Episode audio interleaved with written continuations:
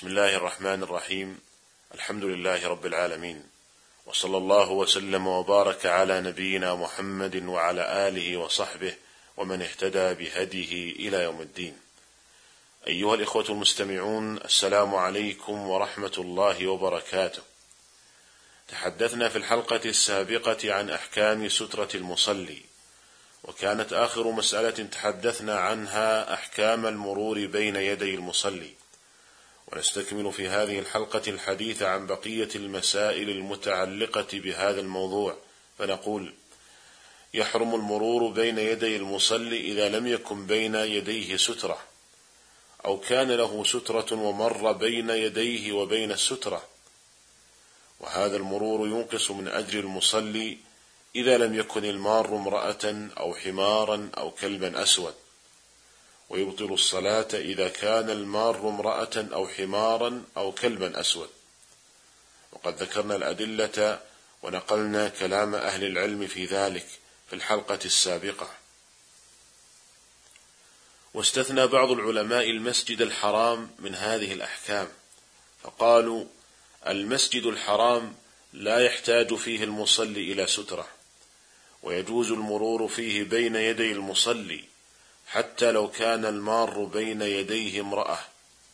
وقد روي في ذلك حديث عن النبي صلى الله عليه وسلم وترجم عليه عبد الرزاق في مصنفه حيث قال باب لا يقطع الصلاة بمكة شيء.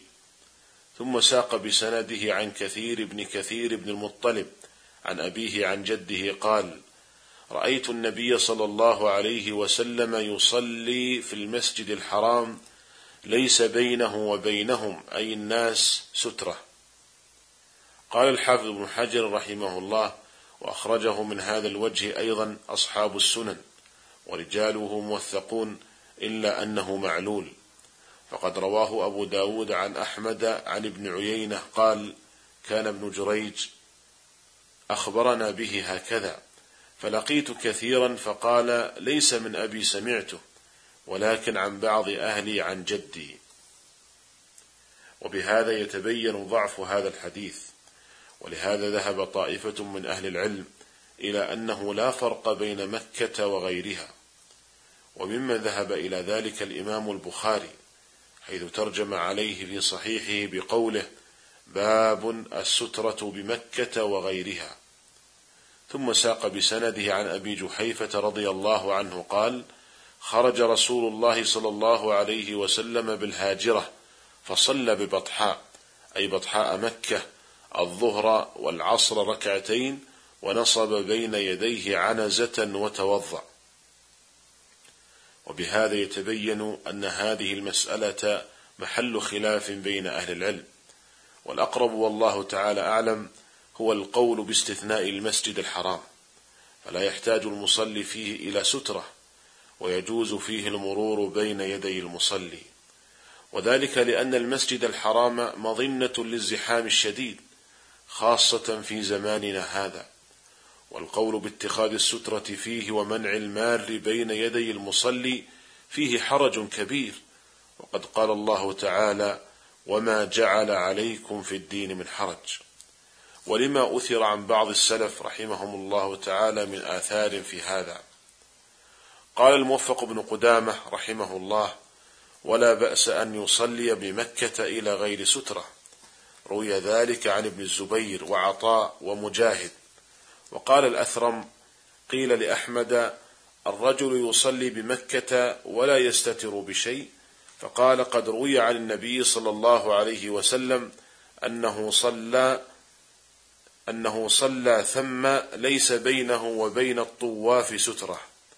قال أحمد لأن مكة ليست كغيرها لما روى الأثرم بإسناده عن المطلب قال رأيت رسول الله صلى الله عليه وسلم إذا فرغ من سبعة جاء حتى يحاذي الركن بينه وبين السقيفة فصلى ركعتين في حاشية المطاف وليس بينه وبين الطواف أحد وقال عمار بن أبي عمار رأيت ابن الزبير جاء يصلي والطواف بينه وبين القبلة.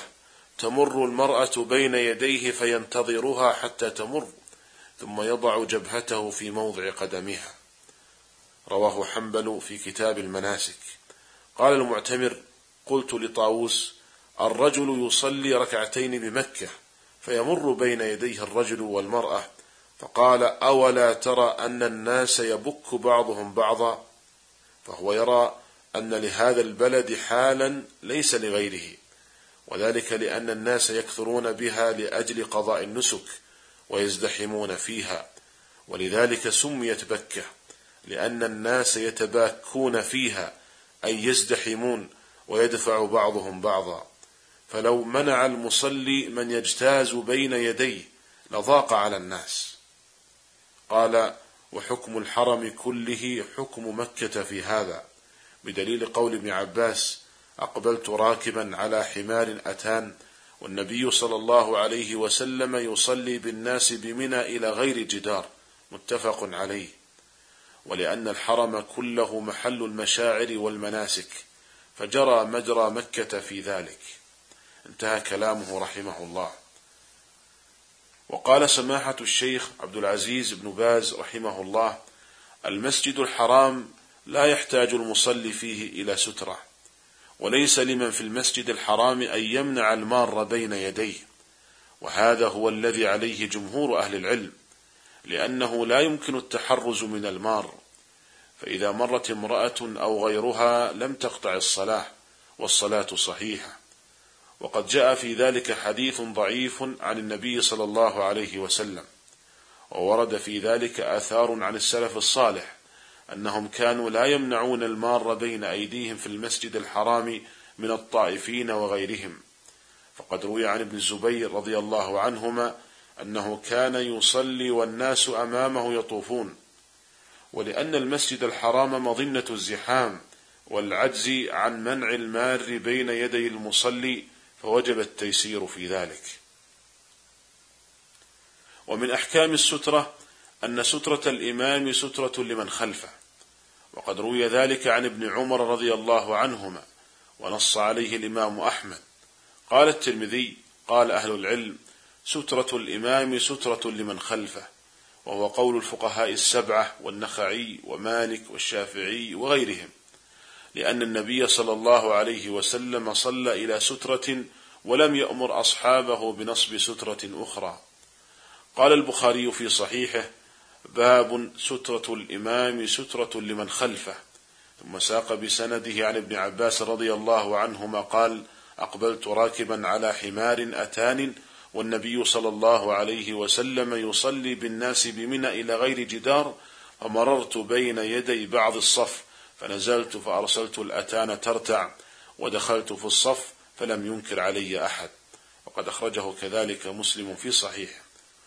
قال الموفق بن قدامة رحمه الله ومعنى قولهم سترة الإمام سترة لمن خلفه أنه متى لم يحل بين الإمام وسترته شيء يقطع الصلاة لم يضر المأمومين مرور شيء بين أيديهم في بعض الصف ولا فيما بينهم وبين الإمام. وإن مر بين يدي الإمام ما يقطع صلاته قطع صلاتهم.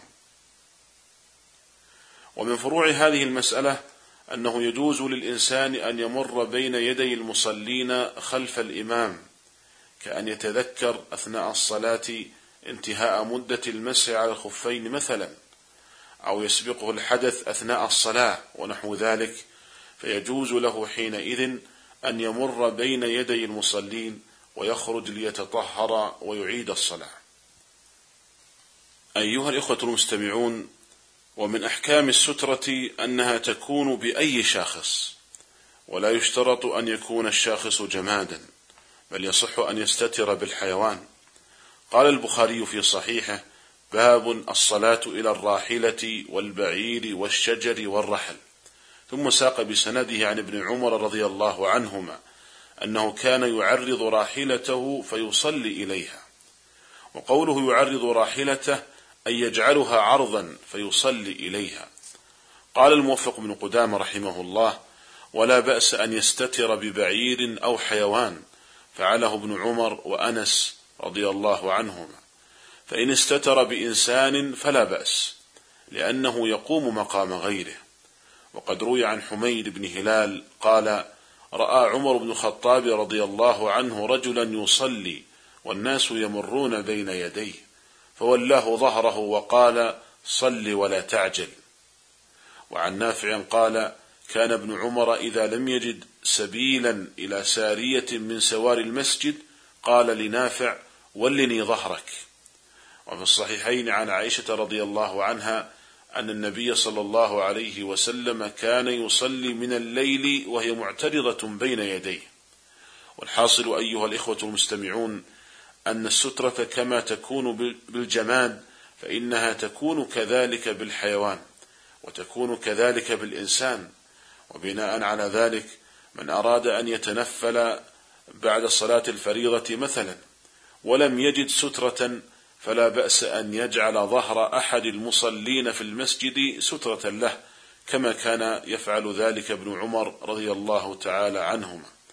أسأل الله تعالى أن يوفقنا لاتباع سنة نبيه صلى الله عليه وسلم وأن يرزقنا الفقه في دينه وصلى الله وسلم على نبينا محمد وعلى آله وصحبه أجمعين والسلام عليكم ورحمة الله وبركاته.